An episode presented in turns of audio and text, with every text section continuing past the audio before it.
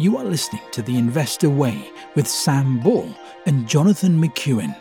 If you enjoy the show, please subscribe and follow us on Twitter at TIW Tweets.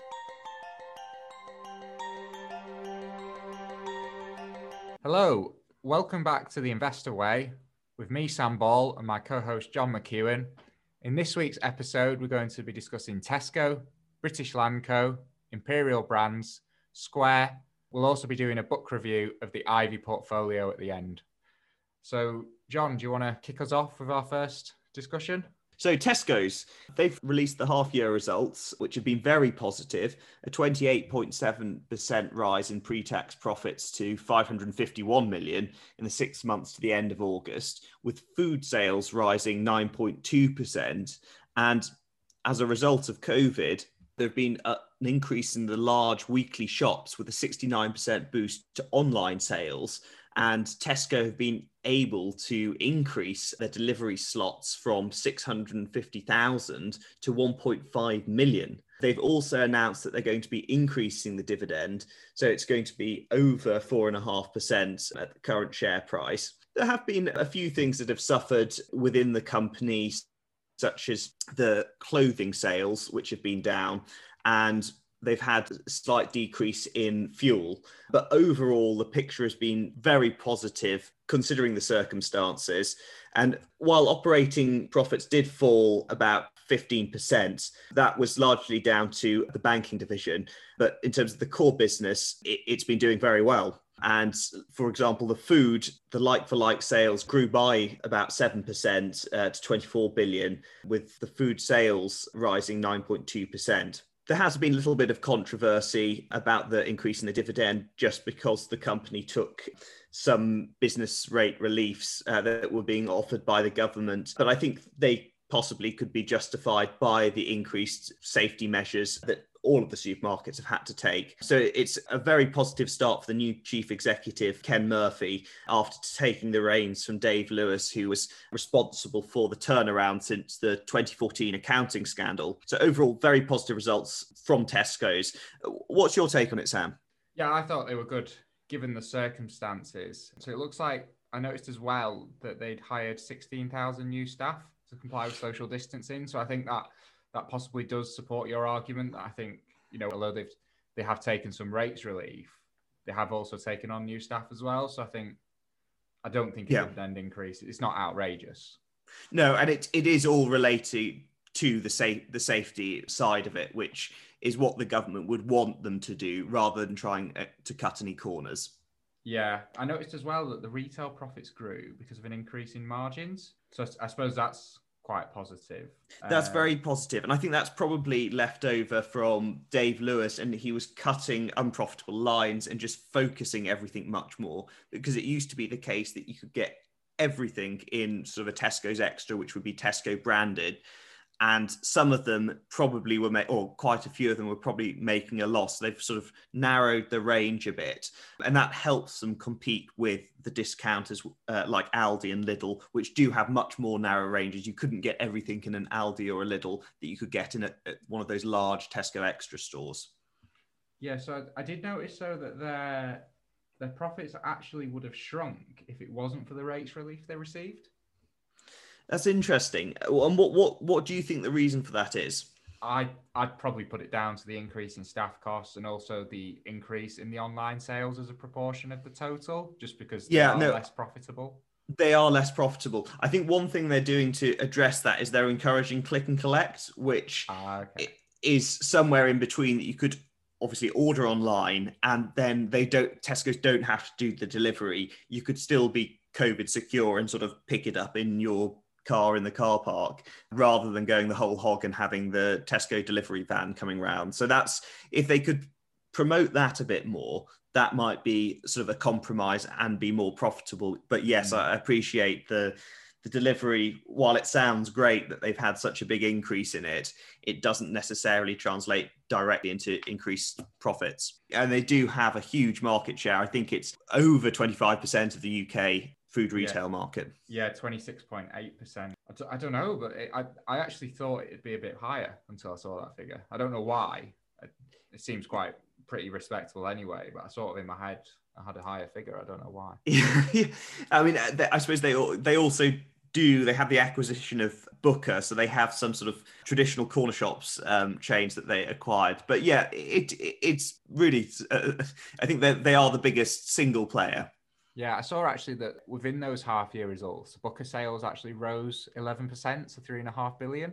Oh well that's that's certainly another positive for it, and it's that sort of integrated supply chain that they got as a result of that acquisition, which was very fortunate because obviously Sainsbury's and Asda didn't get their deal through, so I think Tesco's have done particularly well as a result of that. So I noticed as well they agreed the sale of their Thai and Malaysian business for 8.2 billion, which is expected yeah. to complete before the end of the year. And then they've also agreed the sale of their Polish business in June, which they're expecting to complete in spring 21. Okay, okay, so that's still yet to go through. Well, they're all agreed, but yeah. Well, sorry, those are have not they've yeah. not completed yet. I mean, under the not Dave Lewis, but uh, his predecessor, there was a huge, you know, there's the huge expansion overseas into America um, with I think it was a Fresh and Easy which didn't work out. They sold it at a loss, but then it, they were able to focus again on the, their core domestic market. And I think probably selling over in the business over in Thailand and Central Europe is probably a sensible move. No, I I, th- I think it makes sense. Just streamlining it, isn't it? Really. Yeah, that's right. That's right. And, and what do you think of food retail as a whole? Is it I mean, a sector that you'd be buying into? I mean, it's it's not a sector that's massively interested me in the past. I think maybe I've I've probably got more respect for it now as a result of the lockdown, and we've seen just how essential it is. It's, it's I mean, it's not a particularly glamorous industry, but yeah, small margins. Yeah, that's that's small margins, and it's it is very competitive. I think it's hard to have a clear competitive advantage. I guess with Tesco, you'd say it's their vertical integration and also probably just their sheer size in the UK. Yeah. That being said, I've, Tesco does look now like a very well run business and it's not something I would rule out adding to the portfolio in the now no. or in the near future. So I did notice that the price to earnings is 13.3 compared to a 10 year average of 14.2, which I'm quite surprised by. I'd expect it to be trading above average in the current environment just because like uh, sustainable earnings like this are so much more valuable at the minute. Yeah. I suppose one of the, the, the, threats to the sector, which happened uh, earlier in the decade, was the sort of supermarket price wars and companies, the big four especially, being particularly badly hit. And if that returned, then you could see the margins depressed even more once yeah. again. And it's, it's hard to say as well what's going to be happening with Asda in the near future now. I mean, we talked about the takeover last week. There are threats, but overall, it's looking in much better shape than it did five or six years ago, especially mm. after the accounting scandal. And I think Buffett famously bought in after the horse meat and got burned and sold the shares pretty quickly. Yeah, so I saw as well they're planning to open over 25 urban fulfillment centers in the next three years to improve efficiency. So yeah, which again, positive move there. It seems to me like an indication as well that a lot of this switch to online sales, they are, although it's been accelerated because of the pandemic, I think they are expecting it to possibly stay around current levels because otherwise there wouldn't really be much need to do that. I think that's with the idea of making the online better. Yeah, that's right. And I suppose the other side of it that was a bit of a drag was the Tesco's bank. And again, you'd wonder whether that's going to, or they're going to sort of sell that, or it's going, to, you know, essentially dispose of it. Yeah, I saw for the for the year they were expect they're expecting a loss of 175 to 200 million pounds. Yeah, yeah, yeah. Do you think that supermarkets should be having divisions like banking, or do you think that's sort of a relic of the past where they were sort of expanding to the extent that they were getting involved in all sorts of different businesses that they probably weren't experts in and that had uh, were, I suppose, a risk of going wrong and dragging down their earnings? Yeah, I mean, I I would prefer to see it without the bank. I think I'd I'd, yeah. I'd find it more attractive without it. I think that's that's more to do with just how I see banking as a whole right now. But I think if I wanted a bank, I would buy a bank. I wouldn't. Uh, you'd buy a bank, yeah. For me, T- Tesco looks like a very well-run business, and if I was to buy it, it would be in spite of the bank. It wouldn't. It wouldn't yeah, be a contributing yeah. factor. No, that's right. And what do you think of it as an income play? Because it's now yielding over four and a half percent, and it's got yeah. you know respectable cover. No, I, I think it looks great. I think if you do want, I mean, if you want some more income exposure, I think it's it's probably one of the more sustainable, large paying dividend stocks at the minute. I mean, it's, it's Yeah, probably it's yeah. probably not going to be a multi bagger, but I think you know, four four and a half percent yield it is respectable, and I, Yeah, I, yeah, I it's think it's, it's probably quite stable. Yeah, yeah, yeah. So a company that you buy, a company you consider? I'd say I'm I'm more interested in it having looked at it for this than I was beforehand. It's something I probably wouldn't have considered before, but it, it's I am impressed with it. I think it looks like a well run business. Yeah, no, no, uh, in agreement. I mean, I'm someone who's had it from about 2013, so I I was hit quite badly by the accounting scandal, but I've watched it fairly closely um, over the over the years, and it's yeah, like you say, it's it's much better run now than it was seven or eight years ago. Well, I remember the way you used to talk about it, even like four or five years ago. it was it was not with the same positivity. Like, it was it was more like it was something where it was down. You used to say it was down, and you were holding it to teach you a lesson. Yeah, now, yeah, that's right. Whereas whereas now, I think I think it's it's genuinely you know it's a good business to own. Yeah, that's right. That's right. Yeah, no, it was in. It was sitting in the portfolio, and it was a. It was a reminder, which, it, and it, it's yeah, it's it's certainly helped me in terms of thinking about investments for sure. Okay, so next on the list with news out this week was Imperial Brands. Yes. So Imperial Brands, they have announced that they are expecting their full year revenue to be about flat. It's actually going to rise 1%, but I suppose that's all right. What What's concerning, I think, is the next generation products are expected to be down about Mm. 30%. So Sam, just tell us a bit about what are next generation products. So the idea is that you're still getting your it's it's products that allow you to get your tobacco intake without actually smoking. This is sort of electronic cigarettes. Yeah, so and a heat not burn technology and Ah. vaping and all that. I think. Uh, Okay, I think yeah. they're all lumped in together, aren't they? Yeah, I, I would imagine so. So it, it's sort of alternatives to traditional smoking, but are essentially nicotine products. Yeah, so it was it was hoped that whilst sales from cigarettes declined over the long term, that these next generation products would, would increase and give the tobacco companies a bit more of a future. Really, there's been a lot of negativity recently around the vaping products with them blowing up and stuff, and I think that's that's had quite a big impact. Yeah, probably. and, and I suppose the, the other thing is been, especially in the US, sort of health concerns about vaping. Because I think initially, a lot of people, especially in sort of the, the medical sphere, didn't know very much about it. And then since then, there has been the health concerns, and the FDA over in the US has put a lot more regulation onto it. There's also the concern that younger people, it might be a gateway to smoking, or that people who wouldn't have normally smoked then just take up these. And with different flavors, and I think Juul had been in the news quite a lot in the US, that you'd have children taking up juuling or vaping. And that being a problem. So, over in the US, which was the big growth market for it, the regulation that has come in has hit, well, all of the tobacco companies that have had these sort of what you're referring to as the next generation products. So obviously that's been a, a big problem, presumably, if the tr- traditional tobacco companies are trying to move away from smoking to vaping and other alternatives. Yeah, I think it is. I think realistically, I think if you're buying a tobacco company, it's with the view that you know profits and revenues are going to slowly decline over time, and you just well, you just or certainly sales are declining over time, and you, you so far they've been able to increase prices enough to offset that, but that's not something they're going to be able to do indefinitely. So ha- having a growing part of the business like, like next generation, it, it it it is expected to be a big part of the company's future. I think. Yeah, so that's obviously a concern to Imperial Brands because I think it was the blu the blu brand that they bought a few years ago as their sort of electronic cigarette. Yes, that's right. Thirty percent is a big drop. Yeah. It's not. It's not good at all. I don't think. I mean, I mean, that, I, th- I think there were there were concerns before that the growth was a bit sluggish anyway. But a decline like that is just Yeah, because I think a, a- a few years ago, if there was a sort of a hint at a decline in e-cigarettes, it somewhat boosted the share price of some of the tobacco companies on the basis that their more profitable products were traditional cigarettes. But that's not the case anymore. I suppose as you know, you see increasing demand for the traditional product, their most profitable is declining. What is the future for them?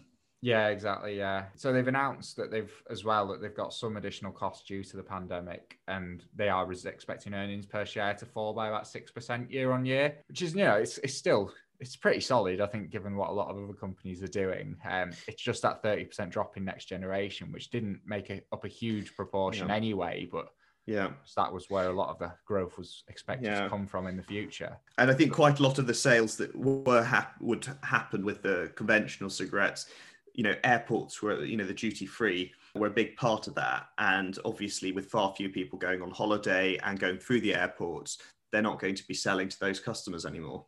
Yes, that's right. So they actually recently cut their dividend by a third as well to focus on debt reduction. Um, yeah. So Imperial Brands is currently carrying three times net debt to underlying cash profits, and they've they've recently sold their premium cigar business to try and pay down some of the debt. Yeah, yeah, and I mean, you say that they've cut the dividend, but the yield is still over ten percent, which must be in the UK market probably one of the highest, if not the highest. Yeah, certainly one of the highest sustainable ones as well. So mm. yeah, it's, it's, actually trading at a forward price to earnings ratio at five, of 5.3 as well, which I think is ridiculous. Uh, incredibly to, cheap.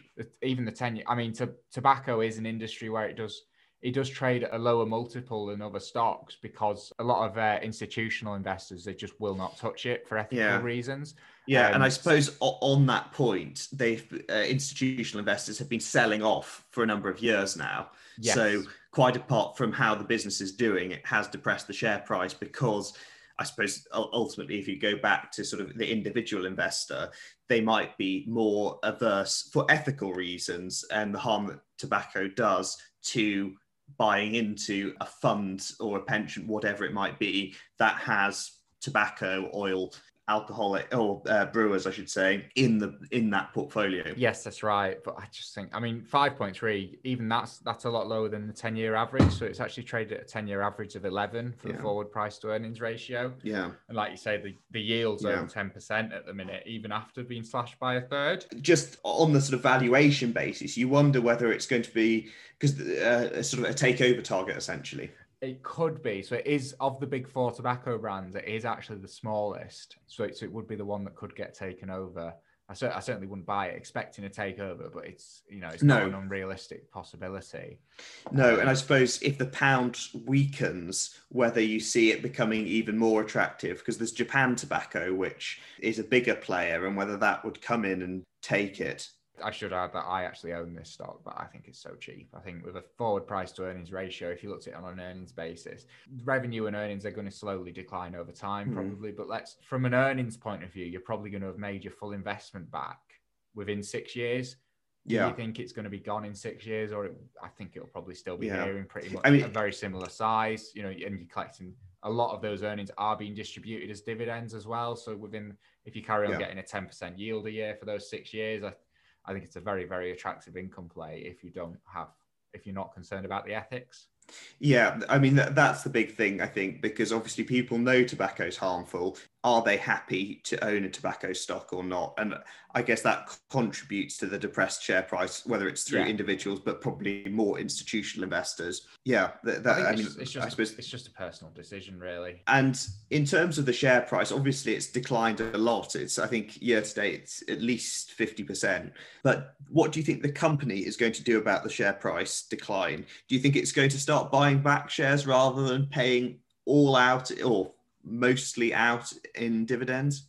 I think they're probably going to carry on going down the route of debt debt reduction, and I think yeah. you know if it's carrying less debt, it's it's probably they're probably hoping that'll impact the multiple as well. But okay, I, don't, I mean a lot of it is just sentiment as well because yeah, you know, I mean I mean just after the it was seen as quite a safe stock, wasn't it? Just after the the Brexit vote as well, and yeah, that's right. I mean, it's it's down. Yeah. It's down a lot. It's, it's down like two thirds in the last three or four years. And how much have the fundamentals changed? You would argue not as much as the share price has. It can always get cheaper, but I think I think it's very very attractive at the current prices. Yeah, I suppose some of these tobacco companies have also moved into cannabis, or the cannabis market over in the US. But I think they, my understanding is they have very small stakes in that yeah as a uh, potential growth area yeah i think that's something where it's just too soon to tell as well too like soon yeah i mean we we don't seem to be certainly under the co- current government i don't think we'll be legalizing cannabis anytime soon no no no no that's right and of course i mean this is sort of old news from the tobacco companies but you know we've had plain packaging for a number of years. I think it was last change maybe in the David Cameron David Cameron years. So obviously they distinguishing between any brands is pretty impossible now because they're all a murky green color anyway. That favors the larger brands, doesn't it? Because if, if me and you wanted to start a cigarette company now, we can't advertise, we can't differentiate ourselves in terms of the products. Like, you know, if you've got a good market share, you're probably gonna you're gonna keep it. Okay, I, I see. I, I, see what you're saying. I, I suppose where it um, falls down a bit is that in terms of counterfeit products coming onto the market, it's would be very difficult to tell between the two because you don't have any significant branding or differentiate uh, differentiation between the packets.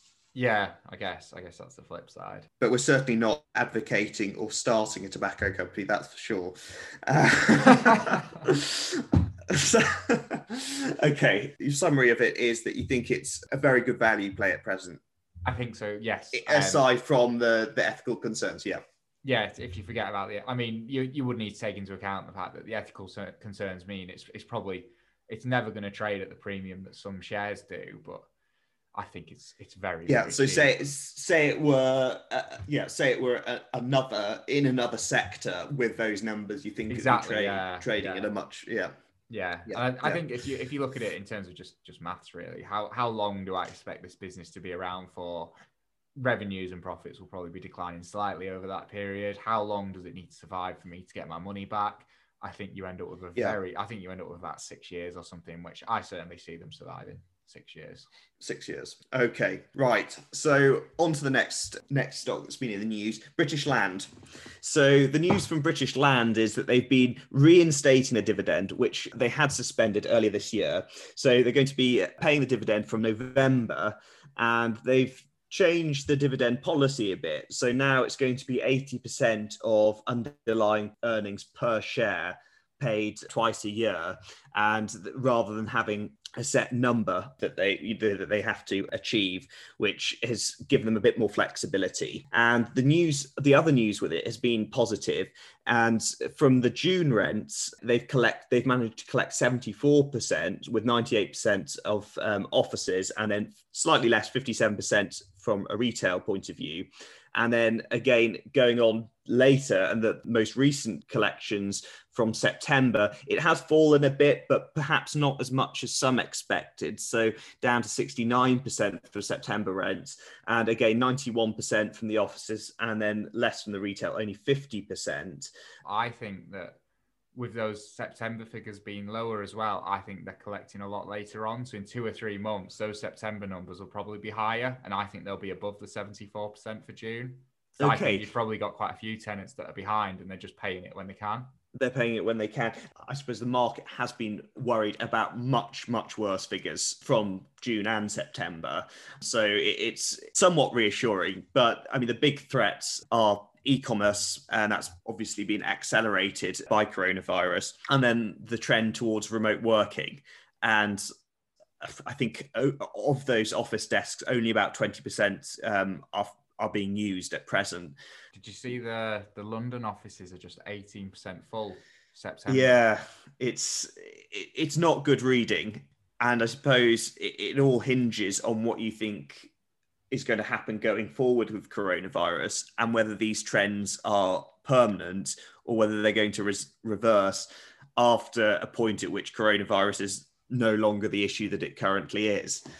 Uh, what do you think on that, Sam? Yeah, I mean, like you said, it's it's probably not as bad as it could have been, but it's it's still not great. I mean, so occupancy was quite encouraging, and for the retail and the offices, the occupancy overall was ninety five percent. There is a disparity between the occupants and the payments. So yeah, I think the problem is if you're occupying it and you're struggling at the minute, you do have you've got them by the balls really because they're not going to be able to fill it if you leave.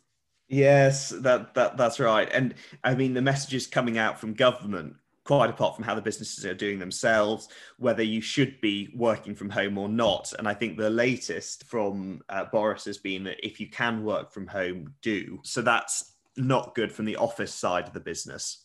I'm actually a, shareholder of British Land, and it's, okay. it's, it's probably the stock I'm least confident about that I own in certainly for the long term. Historically, in terms of its price to book, it's 10 year average has been about 0.8 and it's now less than 0.5 i think it's 0.49 so it is trading cheaper but i guess that is purely reflecting these these sorts of numbers and this potential change in behavior. I wasn't holding it going into the pandemic. I only bought it after the big drop in share price. Oh, okay. I hadn't uh, I hadn't appreciated that. Yeah, so I, have I've only held it for a couple of months now. So I'm actually I think I'm actually up slightly. Um, yeah. Which, if you look at the share price, most people aren't. But it's it's I wouldn't I don't see myself holding this in five years. It's something where it's it's very very cheap on a price to book, and I think that's because people are expecting the value of the assets are going to be impaired significantly.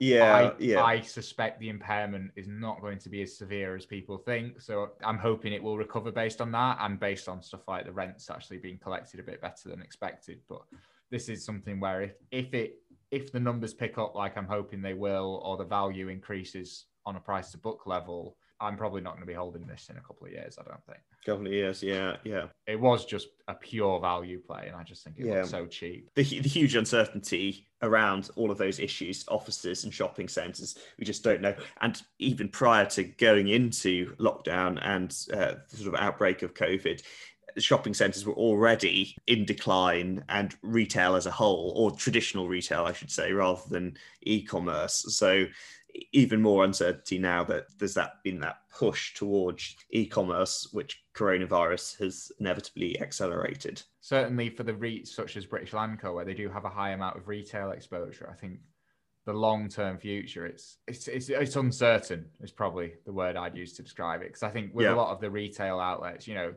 people, you know, businesses have, you, you've got the death of the high street and businesses going bust and stuff and you do think they can maybe repurpose some of these so there will be some use for them, but it's yeah. it's very unclear what the outcomes. Are. More of an experience high street, yeah, with yeah, exactly. Sort of restaurants, not, cafes, yeah. yeah. It's it's not like you know you've got you're you're letting out one of your high street outlets and someone goes bust and someone someone's immediately going to want to move in and you're not going to have to change the layout of the shop or anything. I think a lot of them they will be getting repurposed. Yeah, yeah. And at, the moment, with them reinstating the dividend, it's a prospective yield of about four and four point eight percent. So it, it's pretty chunky.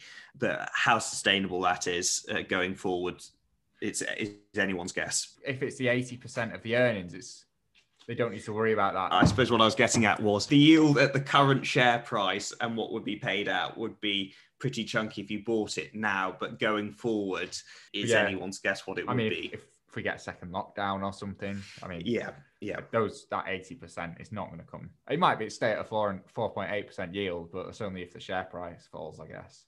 That's right, and it also uh, with these local lockdowns depends on sort of geographical locations of them, which could also whether if there was a, another lockdown in London, for example, that would hit British land particularly hard. Mm.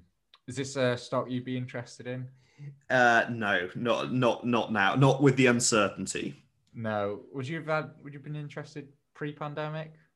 Probably not. I think that sort of change in retail habits and the shift to e-commerce would have put me off, to be honest. No, I, I despite owning the shares myself, I tend to agree. I think yeah, it's just so difficult to say where the business is going to be in five or ten years, really. Yeah, that's I mean, right. It, it could weather the storm. It could come out fine. It could repurpose a lot of the the retail side, but you could buy the shares and do very well if mm. it all, all goes well and things return back to the sort of pre-COVID office work and the retail. That yeah, they repurpose it and have more of the experience-based high street, which would be a positive for British land rather than sort of uh, the, the decline that's been going on more recently. But there's no there's no guarantee that'll work. There's no guarantee that I mean, I, I, guess if you were in a popular high street, the rental yield you could get was probably a lot higher than if you've had to repurpose it and you just, you know, yeah, that's that right. dynamic. That dynamic's changed, I think. Yeah, I, I completely agree. Yeah, it's just not as attractive as it was two or three years ago. I don't think. No, no. All right. So next on the list. Yes. So next on the list we have Square. Do you know much about Square, John? Very little. It's a US stock. Yes. So it is a US stock that it combines software and hardware to enable sellers to turn mobile devices and computing devices into payments and point of sale solutions. So basically, what that means is it, it helps businesses sell stuff. So you might have seen the adverts for the little Square payment systems where you get this little box thing and i think i once went on a guided tour of copenhagen and my tour guide popped out his mobile phone and did have something that plugged in. I think it might have been a Square actually, and we were able to donate for the tour through his mobile phone, which I was quite impressed with. That was a few years ago now. Yeah, so it's, it's very popular among small businesses. They are a US company, so they're a lot bigger in the US, but they do have a presence in the UK. So as well, once once they get these small businesses onto their systems, they then have other features that you can try and tell, such as reporting analytics, next day settlements, digital receipts, payment dispute management, chargeback protection, and payment card industry compliance. And then in the US, I don't think it's come to the UK yet, but they've also got on the buyer side, they've got a cash app so it's kind of like a bit of a PayPal where you can buy and send money quite easily between your friends, but it also allows you to buy and sell Bitcoin and send Oh, really? your friends. Yeah, so that's that's been one of the more interesting sides to the business in recent years. The founder and current CEO, it's actually Jack Dorsey. So he's the same guy that's CEO of Twitter. Oh wow! So he's- oh, he's- okay, so he's got. He's CEO of both of them. Yeah, so I think he does two days at Square, three days at Twitter. Busy week. Yeah, I mean we've not started talking about the, the news yet, but yeah, it's it's interesting as well with that because a lot. If you look at the Twitter performance over the last few years, it's not entirely his fault 'cause it went public and it did very badly, and then he came back in as a bit of a turnaround, mm. and since then it, it has done quite well. But I think probably there are quite a lot of Square shareholders that would probably prefer him to see him just managing Square. I think there's possibly quite a few Mm. Twitter ones that would agree too. And year to date, how's the how's Square done in- into just purely share price performance? it's done very well. So it looks like it started the year at about sixty dollars a share, and it's now one hundred eighty-seven dollars a share. Oh wow! So very I mean, decent return there Oh, it's it's it's on a share from a shareholder yeah shareholder I mean, point of view. It's basically been the the opposite of Twitter, really, in terms of. Yeah. I mean, if you look at it over, so it went public in 20 of November 2015 at $12.85 a share. yeah. Yeah. Now it's at $187 a share. Wow. So market cap of 83 billion and looks like the price to earnings according to Google is 415. Wow. So very cheap. Very cheap.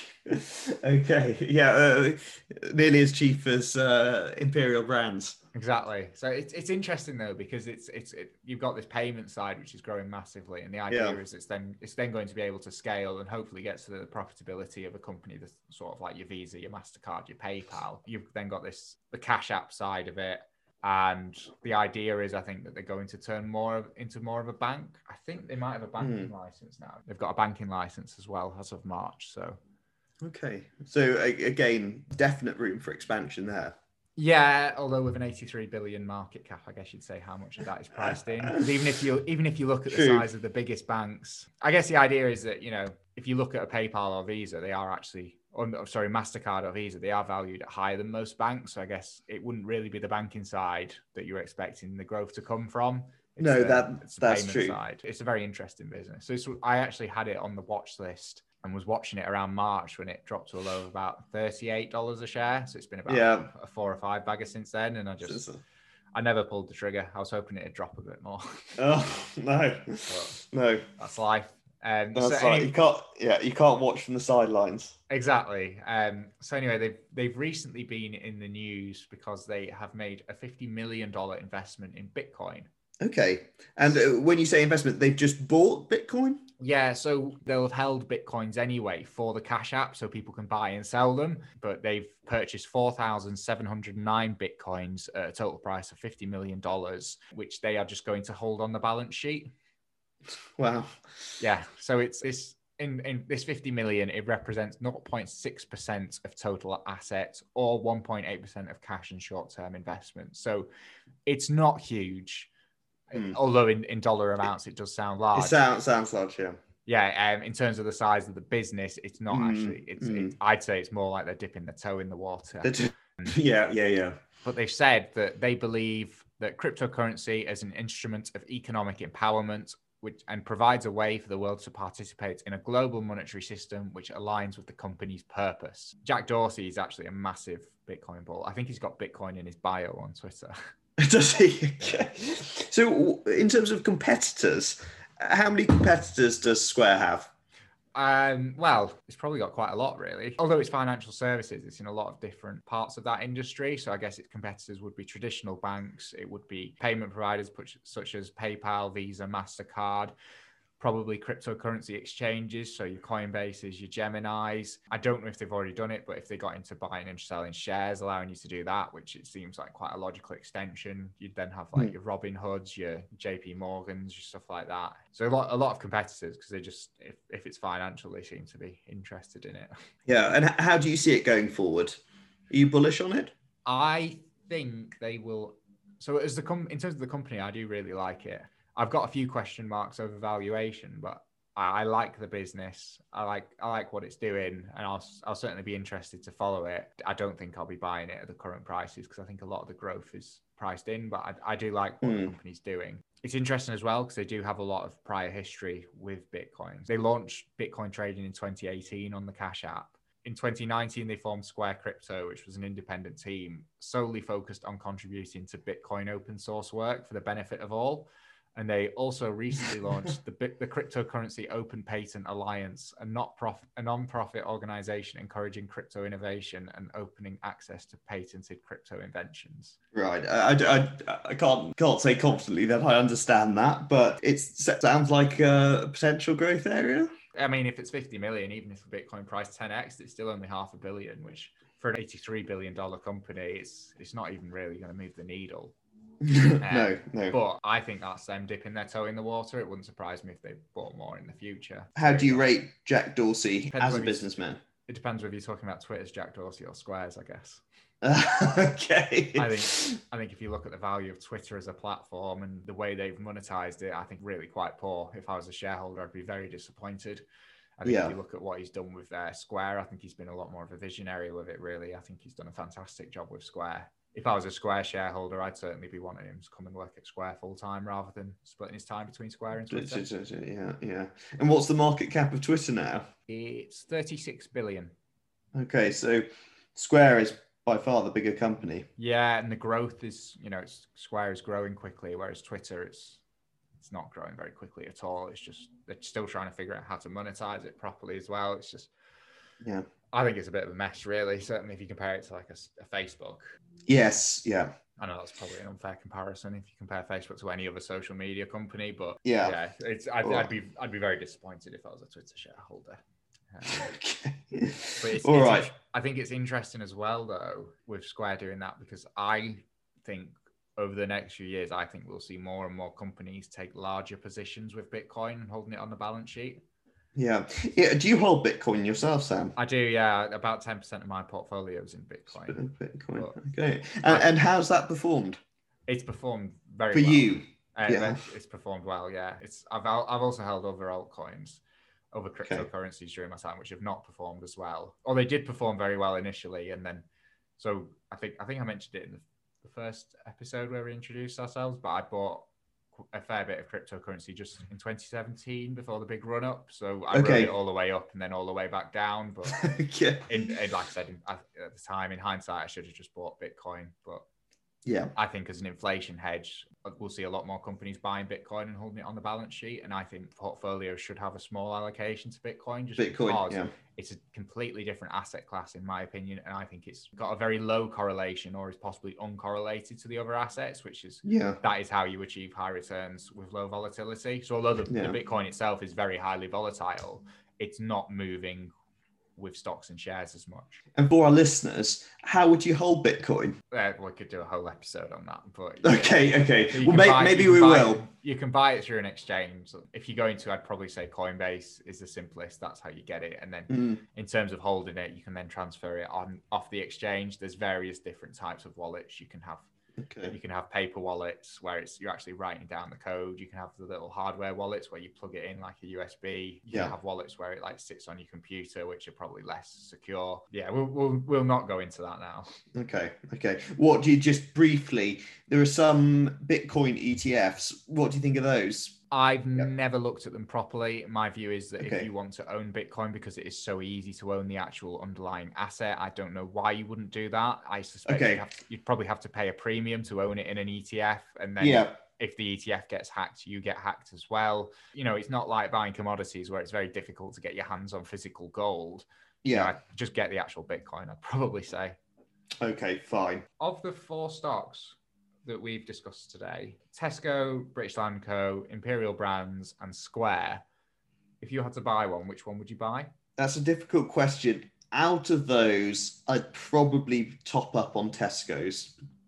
I would probably go with Tesco as well, actually, Yeah. Yeah. despite owning British Land Co. and Imperial Brands. Uh, yeah, I'd, I'd probably go for Okay. I'd go for Tesco, I think. So yeah, moving on. The final thing we wanted to do was a book review of the Ivy portfolio by Faber and Richardson. This is a book that looks at the Yale and the Harvard endowments in America. They're basically run by professional investors. Right. The idea being that they can achieve returns and then that could be used for the university. So the Yale endowment between 1985 and 2008, that returned 16.62% a year. Compared God. yeah, it's ridiculous compared to 11.98% for the S&P. And they've managed to do that whilst having 33% less volatility than the S&P. So Harvard also returned over 15% a year with te- volatility of under 10% a year. Gosh, so again, very impressive. Not quite um, on the scale of Yale, but how have they both gone about that then? So the way they are able to overperform with lower volatility at the same time is because they've got more real assets and more alternative assets. So the real assets are defined as real estate, timber, and commodities. The alternative assets are hedge funds, private equity, and venture capital. So it's quite similar to the Andrew Craig that we were talking about last week, where Yeah.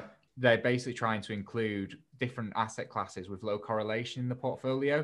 So the Mhm. idea is if you get if you have three different asset classes that say return on average 10% a year, but they're uncorrelated, you'll probably get close to that 10% a year, you'll it'll be a much smoother ride. So whereas Yeah. you know if you were just in equities, you could be you could be up 20% one year, down 15% the next, you know, up 25% the year after that Yeah. if you've got this portfolio that's got different types of asset classes in, then although you'd have the equities doing that, you know, in a period where the equities were down big, the, the commodities might be down a lower amount or the, Mhm. the bonds might be up. And the idea is you just you you can hopefully achieve the market beating returns, but with a lower level of volatility. They did it every 10 years, but the Yale portfolio in 2007, the makeup of it was 26% stocks, 4% bonds, 14% real estate, 14% commodities, Mhm. 19% private equity, 23% hedge funds, and then no cash or anything else. Wow. So I, I thought that was very interesting for a number of reasons. Firstly, that the stocks was so low at 26%. Yes. Um, Yeah.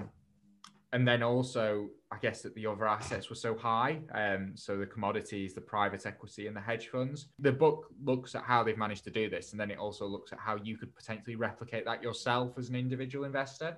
Yeah. So should we t- talk a bit more about that then? Yes. So they say they acknowledge in the book that some of these things are hard for individual investors to actually invest in. So, for example, like as an individual investor, you're just not going to be able to invest in private equity, or if there No. was a, a listed private equity company, it's not going to be the one you'd want to invest in, possibly. So they suggest a different allocation, and the allocation they suggest is 20% domestic stocks, 20% Mhm. foreign stocks, 20% bonds, 20% real estate, and 20% commodities. They then compared this allocation from 1985 to 2008. If you had this allocation and you rebalanced yearly, you would have returned 11.97%, which is lower than the, the over 15% by Harvard and Yale. Mm. But it still beats the 11.4% that you would have got with the S&P. So you're beating it by half a percent a year. And that's obviously, that's comparing to the S&P 500. Which is the probably US. the biggest growth market that we have had over that period. Yes, it yes, it, it probably was. And your volatility would have been 8.85% a year, which interesting is actually lower than the the volatility that the Harvard and Yale portfolios had. They had 9.75% a year. And the, S- and the S&P had volatility of 11.4%, so it's significantly lower than that. I thought it was extremely interesting. Is Uh, that something? Have you taken a lot from that book and what you might apply to your own portfolio? I think, well, there were some very interesting ideas. I agreed with a lot of the ideas. There's certainly some things I'll be looking at. The issue I have is certainly being a younger investor. I think my portfolio is of a size and I'm of an age where I don't necessarily need to think about allocating it in that same way. You'd be happy sticking with uh, a larger equity allocation. I think so, yeah, because I can ride out the volatility, but I think it's something where as Sure. I get older and as my portfolio hopefully gets bigger, yes. um, I will certainly be thinking about adding more, particularly commodities. I'll definitely be wanting to increase my yeah. exposure to that over time. Real estate, that's that was an interesting one because what they talked about was if you buy it, if you buy real estate through real estate investment trusts, which are traded on the stock market, the problem you've got is that they are actually quite highly correlated to the domestic stocks. So you're not Mhm. necessarily going to get that same benefit as if you bought real estate privately. So again, with the Yeah. real estate, it's something where at, at, at my stage in life and portfolio sites, I'm not gonna able to go and, yeah. and buy like Yeah. a buy to let or something. But I think, Yes. Yeah. you know, yeah. but I Yeah. again in the future, I think if my portfolio was a good enough size and I wanted more diversity, I probably would be more interested in a buy to let than I would have been before reading this Okay. Okay. given the current environment, if that were to continue, I don't think I would be interested in bonds. I wouldn't go for that 2020, 20, but 20 anyway. I would probably include a, a very small allocation to Bitcoin as well, which is, I think, another asset class. When this book was written, Bitcoin didn't actually exist. I think it was written about 2008. I think it's a Okay, very low proportion. Again, it goes back to what I said, where it's, it's an un, hopefully an uncorrelated or very lowly correlated asset that will, again, hopefully still achieve high returns over a long time frame. Of course. Yeah. Yeah. What are your views on that then? No, I think, I mean, it, it makes perfect sense. And like you say, there are things that Harvard and Yale, with the size of their portfolios, can do with the sort of private equity, potentially the real estate, which individual investors, it would be much more difficult to do. But yeah, in terms of reducing the volatility, it's um, certainly, it would be worth looking at the ideas there and potentially trying it with your own portfolio. I mean, I'd be similar to you in that much younger and you're able to ride out any volatility. So it's the volatility isn't something at my stage that I'd be especially concerned about. But yeah, with respect to real estate, I'd I'm considering that more. And I've read a book by Rob Dix recently, who's a UK property investor, and I have become more interested in having property or real estate than I had been previously. So yeah, again, interesting book and so ideas that I would take from it and potentially try to implement over time in my own portfolio. Yeah, I think the one that I would probably be more interested in buying now, or not now, but I think the one I'd be buying soonest. So in terms of the domestic and foreign stocks, I'm fine there. I think Yeah. it's commodities that I'd probably be looking at the soonest. Um, Yeah, it, it- it's something that I'm doing at the moment or have started recently in my own portfolio. It's via an ETF, but uh, essentially buying the Bloomberg Commodities Index more as sort of a hedge against uh, inflation with the quantitative easing that's going on in the UK, I think is something that uh, people should consider.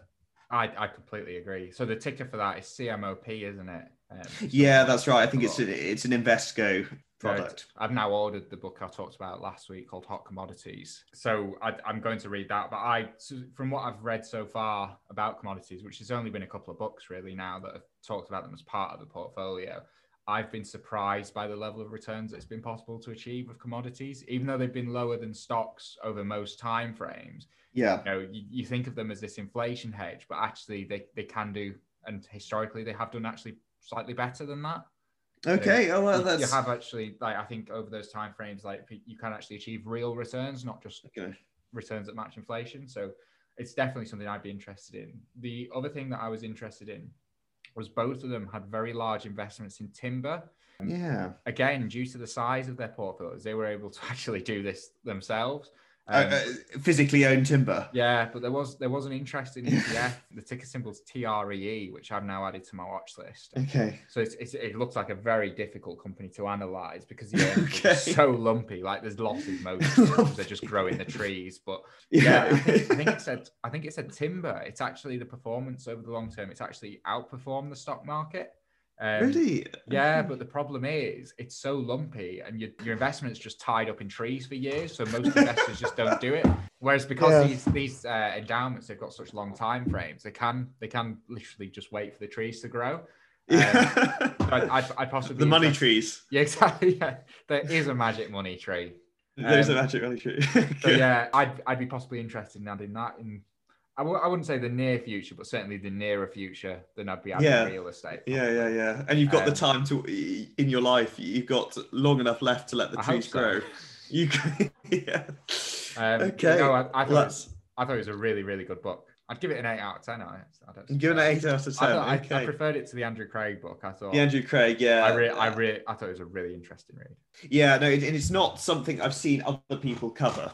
I mean, Oh. not obviously not Harvard and Yale, but just that sort of principle and those, well, alter, I don't know whether you call them alternative investments or certainly allocations. Yeah, I, I just really like the way it was structured as well. It was like, look, here's what these have done. Here's how they've done it. Here's how you can try and replicate yourself. Here's what your returns would have been over X 30 year time period. Yeah. I just thought the whole book, it was very well written. It was very well structured. And I thought it was quite easy to follow as well. Yes. Yeah. Yeah. Excellent. Um, that's the Ivy portfolio for anyone that's interested. Brilliant. Okay. Well, any more news, or shall we call it for this episode? I think I've covered everything I wanted to cover. Yeah, I think we've anything? covered the companies in the news this week. Well, thank you for tuning in and listening, and we'll see you next week. See you next week. Thank you for listening to The Investor Way.